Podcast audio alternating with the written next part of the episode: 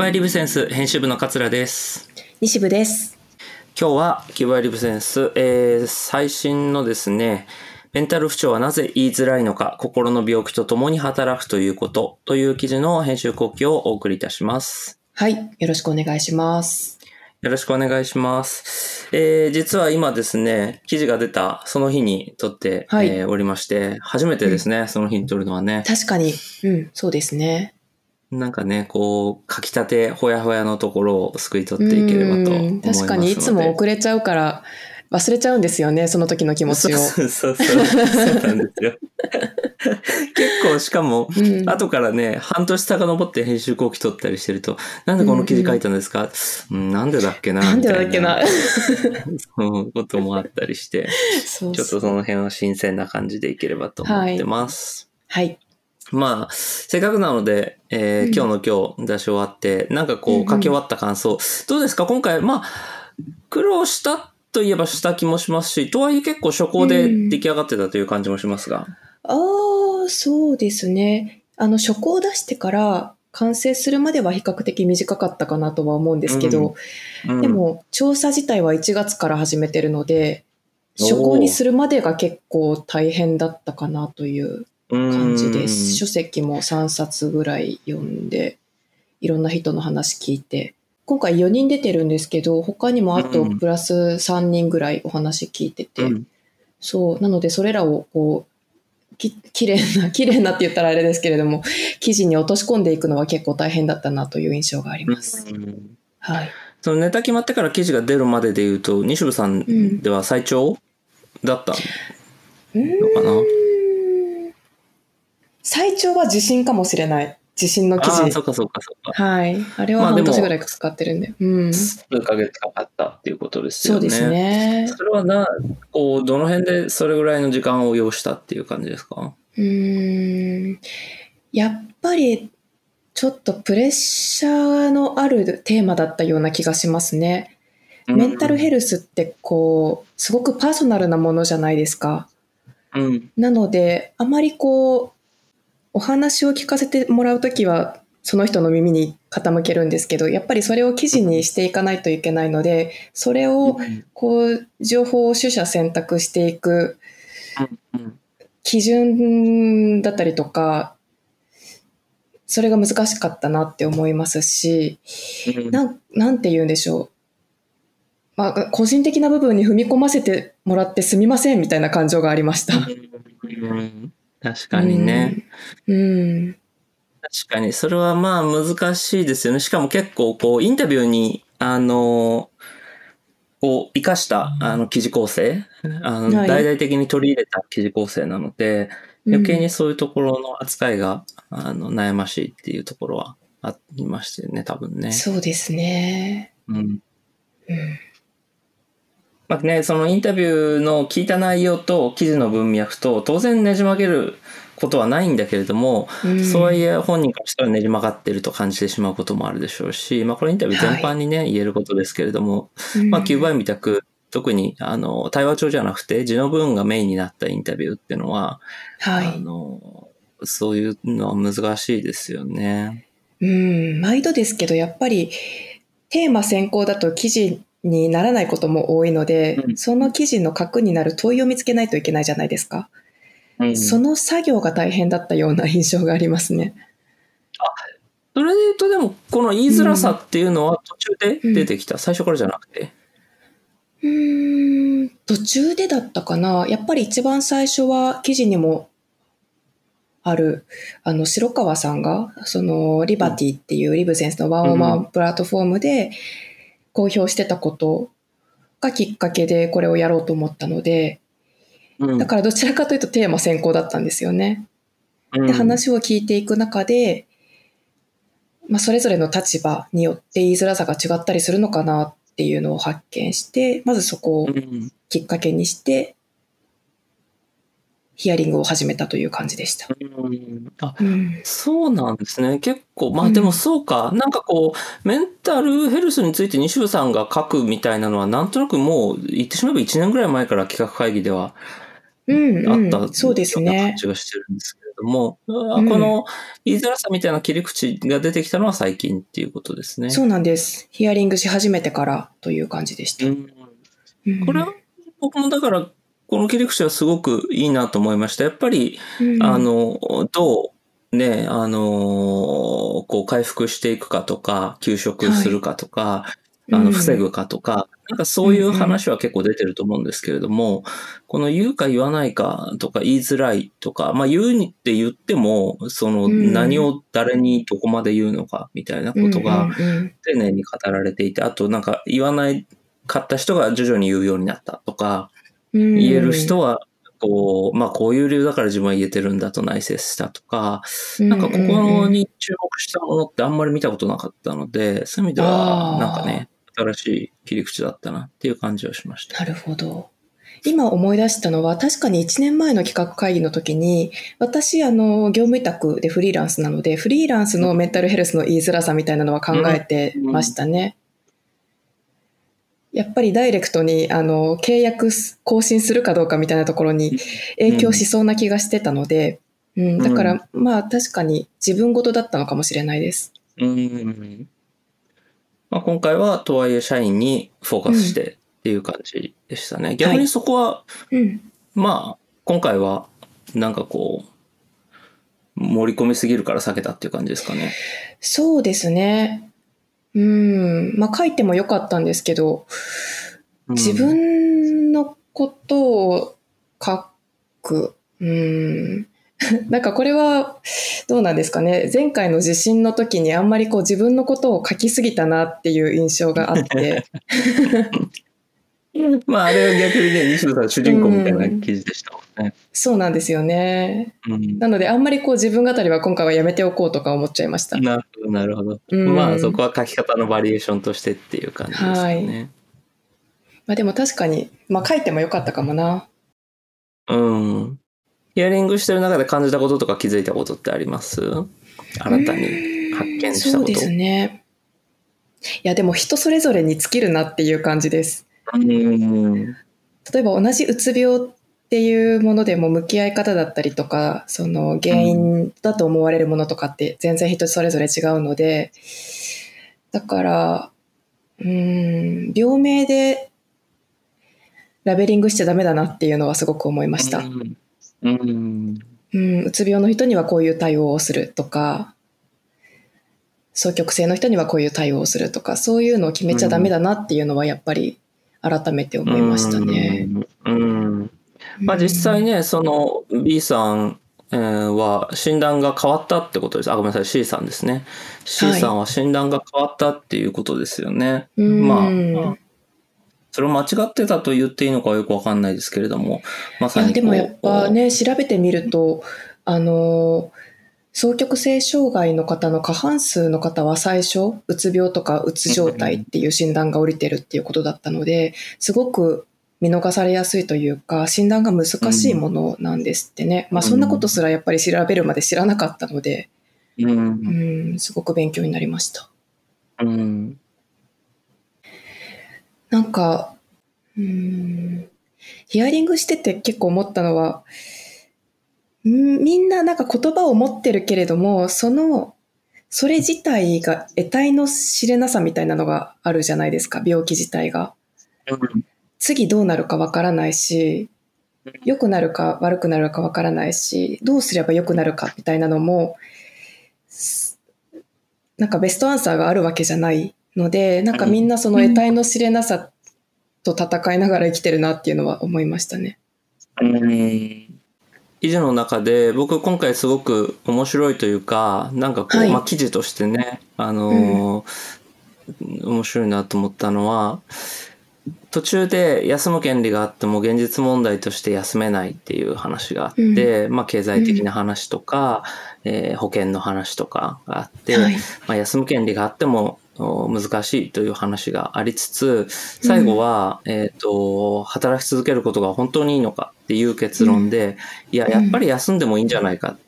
でそれが休職じゃなくて退職でもいいんじゃないかというところに着地していてこれ結構こうなんか一本の記事の中ではい。あの主張が両方あってそれがすごいうん面白いなと思っったんですけど、その辺ってどうですか？そうですね。途中でも自分の中に働き続けることが善であるっていうバイアスがあるっていうのに気づいたっていうのを書いてるんですけど、やっぱりテーマを立てた時点とか、そのリードとかを書いてる時点では、まあそういう働き続けるっていうことを評価すらせず、それが前提としてテーマを立てちゃったなっていうところがあるんですよね。うん。どう働き続けるか。まあ、もちろんそれは働き続けたい人に向けての記事になる想定だったんだけれども、やっぱりそれを考えていけばいくほど、いやでも休んでいいんじゃないって 思ったというか、うん。うーん、どうしたら働き続けることができるかっていうことを書いたけれども、うん、書きながら途中で気づいたみたいな感じですね。ああ、でもそうですよね。うんこれラスト結構ね、あの、がっつり変わっていて、処方から。うんうん処方の時は結構、その周囲のサポートをあれもやろう、これもやろうんう、会社の制度をうんうん準備して、同僚もこういうサポートをして、みんなで支えていこう、みたいな感じだた。ったのか。すごく変わりましたよね、ここは。初行のまま記事出なくてよかったなって今となっては思ってるんですけど。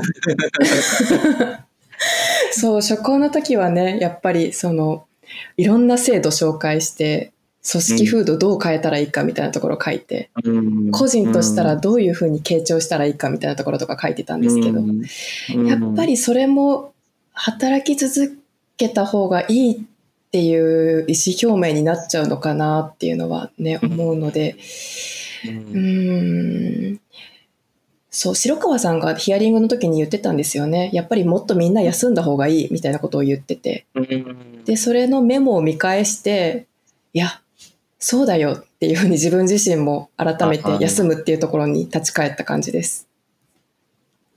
それはいいですね。うんいい話ですね。うーんうんやっぱり、えっ、と、今回はその対処療法的な、すでになっちゃった人に対してどうするかみたいな話を記事にしたんですけれども、これからってそうじゃダメだなというふうに思っていて、なんか今健康な人がずっと健康でいられるようにどうするかとか、予防的な視点が必要になっていくのかなっていうふうに思ったので、休むっていうのはまさにどっちに対しても良いアプローチですよね。すでになっちゃった人に対しても、これからなる可能性がある人に対しても。うんうん、だから、そう、ここに落ち着くことができたのは 良かったなと思ってます。うん僕もすごい面白いなと思ったのは、まあね、僕なんか人事やってたんで、やっぱりこう、ちゃんと休めるようにっていうところまでは考えたんですけど、この時に退職であってもいいと思うっていうのは、結構、あのーでね、退職が最も不幸なことのように考えがちだけども、それが本人の幸せにつながるケースもあるし、まあそもそもそれも別に転職ということじゃなくて、うん。えーなんかね、働いてない期間が別にあってもいいじゃないかっていうことを書いてるのは、すごく、なんか僕にとっても新しいですし、まあでも言われるとね、確かにそうだなという、するし。でもそれもやっぱりヒアリングしていく中で気づいたことの一つではありましたね。やっうん。ぱりどうしたら今の会社の中で幸せになってもらうかっていうところからあまり視点って出ないじゃないですか。なんですけど、その退職して幸せそうにしてる人とか、あとは、なんて言うんでしょう。リモートワークってみんなにとって私はいい制度だと思ってたんですけど、リモートワークが体質的に合わない人もいる。で、そういう人はこう、リモートワークじゃない会社に転職して幸せになってる、うん。楽しそうに働いてるみたいな話も聞いたときに、うん、うん、まあ、必ずしもここで幸せになってもらうことにうん、責任を持たなきゃいけないわけじゃないかな？責任を持つ、うん、ちょっと表現が難しいんですが、うん。そうね。っていうのは思いました。うん。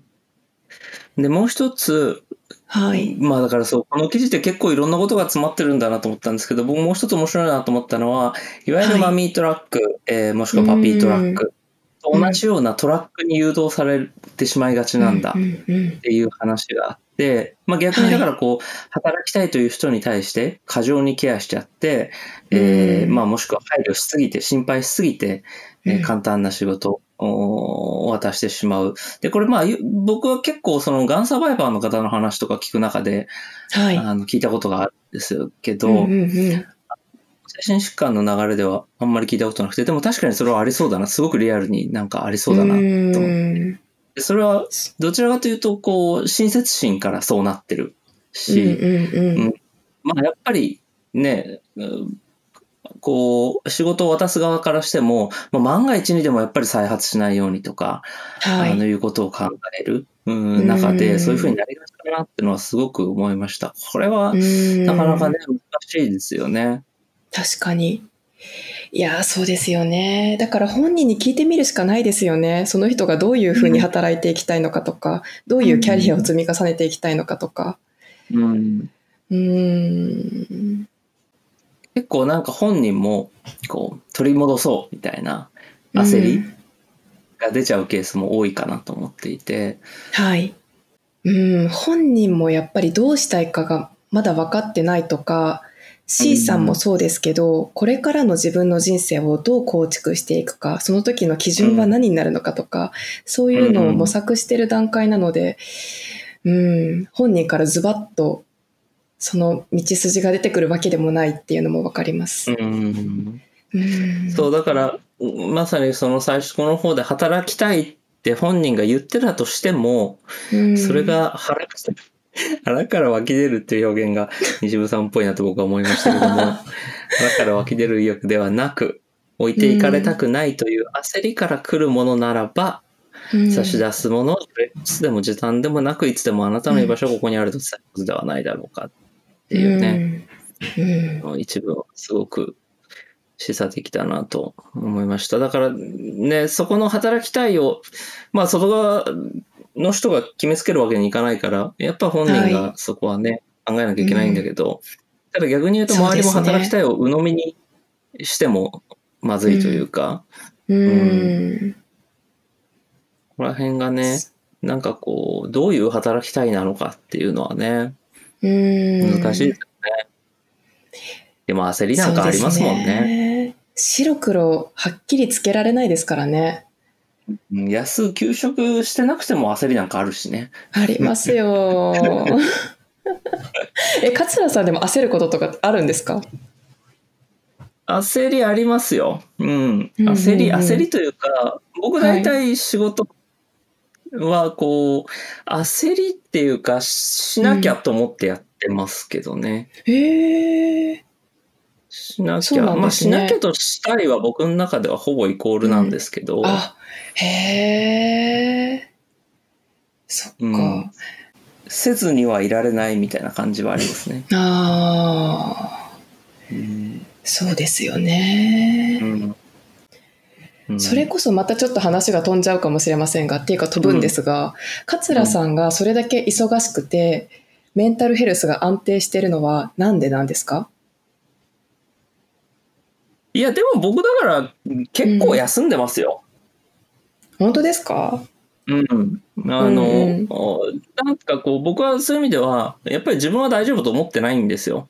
おー、なるほど。うん。あの、おどちらかというと、普通平の人より、あの、なんだろうな、備えてると思います。備えてるというか、ああ、分散してる。いついつ壊してもおかしくないと思ってるから、ちょっとした自分の心とか体のサインに僕はすごく敏感で、ああ、そうですか。うん、結構僕はありますね。ちょっとやばそうだったら、ちゃんと、あの、睡眠時間がっつりとるとか、ああ、うん、は、それはまあ普通の体調管理っていう意味でもそうですけど、うんうん。うん。やばそうっていうのは何かこう、例えば、なんだろう、不安な気持ちが出てくるとか、そういうところですか？そうですね。まあでもう、先にやっぱり体かなっていう感じはする。体はもう僕すごくわかりやすくて、僕体調悪くなり、なる手前にすごい眠くなるんですよ。おー、なるほど。そうだから、なんかいつもより眠い、早く眠くなるとか、時はだいたいいそのまま無理すると体壊すんで しっかり寝るとか。あと、まあ、心がでも辛い時は割とダイレクトにわかる、うん、なんか嫌なことがあったりとか、不安なことがあったりとか。ああ、そっかそっか。うん、そういう時は、まあ、解消するればそれはそれで一番いいし、うん、まあ、あとやっぱりね、誰かに話すとか、うん、そうそう。なるほどな。まあ、気晴らしをするってこともありますけど、結構そういう意味で僕はその辺をちゃんと、ちゃんとやってるっていう。コントローラブルなんですね。コントローラブルなのかわかんないけど。わ、うん、かんないけど。か。なんかあの白川さんと話してて本当にそうだなっていうふうに私も共感した部分があって記事の中には書いてないんですけど、うん、やっぱりその一回精神疾患かかっちゃうとあの完治っていうものではないじゃないですか基本的に長期間一緒に付き合っていかなきゃいけないものなのでその治った後も元に戻るっていうよりは新しい自分を探していくみたいな作業が必要になるわけですよ。でまあ、私もちょっとあのメンタル崩した時期があったんですけど、うん、今うんまだその自分の中で頑張ってるとか努力っていうものの新しい物差しができてないから前みたいにこう寝ずに働くみたいなのを自分の中で頑張ってるになっちゃってるんですよね。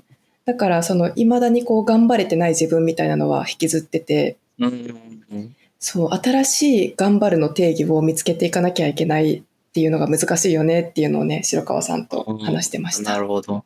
うん。まあ、そういう意味では僕もともとそんな馬力がないのかもしれない。いやいやいやいや。そうですね。まあでも、なんかね、一つは、僕はこれはなんとなくね、まあ、まだそんなに肌身に感じてるわけじゃないけれども、なんとなく思うのは、うん、結局年取ると体力落ちていって、うん、なんか、人張り来て出なくなるじゃないですか。そうですよね。だからなんかこう、うん、ある種馬力が落ちていくことって、自然にそもそも起きることで、うん、確かに。なんかそういう諦めが、セットされてるかどうかっていうのは、うん、なんか大事な気がする。そうですよね。仕事じゃなかったとしても、夜通し飲めないですもんね、もう体力的に。そうそうそうそううん、で、前できることってやっぱどんどんできなくなっていくんですよね、年、を取ると。どんどんできなくなっていくことが当たり前で、そんなこう、前できたことができ続けるということは、まあ、ね、若い時はどんどん増えていくんだけども、できることっていうのは。かでこう減っていくんですよね。そうですね。そう、なんかでもね、そう、それが仕事だと多分分かりづらくて、仕事の、それこそこう、なんていうのかな、成果とか役職とかのピークってもうちょっと後ろじゃないですか。はい。だからみんなもうちょっと後ろだと多分思いがちなんだけど、多分肉体のピークってもう30前半とか20後半とかですよね、うん、スポーツ選手とか見てると。だからなんかその間のギャップが出てくるのが多分30代なんじゃないかな。なるほどなそれこそ前にそのエイジングをテーマにしようみたいなところ考えたことありましたけどね。うん、でもその時ってなんかこう、更年期障害とかにしようかなみたいなふうに思ってましたけど、今のお話聞いたら、30代がエイジングに向き合うことみたいなのもすごく必要なテーマのように思ってきました。ぜひ、うん、書きましょう。書いてください。はい。えー、それではそろそろ締めていきますが、今日、はい。やっぱり、あのね、記事はもちろん何回も読んでましたが、改めて今日話して思ったのは、この記事って結構いろんな観点が詰まってるんだなと思っていて、最終段落にある、その休むかどうかっていう話と、周囲に言うかどうかっていう話ってまた微妙に違うし、はい、そうですね。うん、そのスティグマの問題とか、その頑張り方がわからなくなる、ね、さっきもお話に出た変わってしまうっていう話とか、うん。はい。なんかね、いろんな観点が入っていて、すごく、まあある意味で、こう9倍の、これ結構長いですよね、8000文字ぐらい？そうですね、8000文字ぐらいです。うん。のね、うん、なんかこう、しかも4人のインタビューが載った、うん、あの、すごく、なんていうのかな、読みがいの、読み応えのある記事だったなと思いますし、まあなんかね、このテーマはずっと9倍の中でも、まあ誰かがいつ書くのかみたいな感じはありましたけど、今回こういう、すごく、あの、いい記事に仕上がってよかったなと思いました。ありがとうございます。お疲れ様でした。お疲れ様でした。はい。では、はい今。日はそんなところで、えー、お開きにしたいと思います。はい。はい。聞いてくださった方、ありがとうございました。ありがとうございました。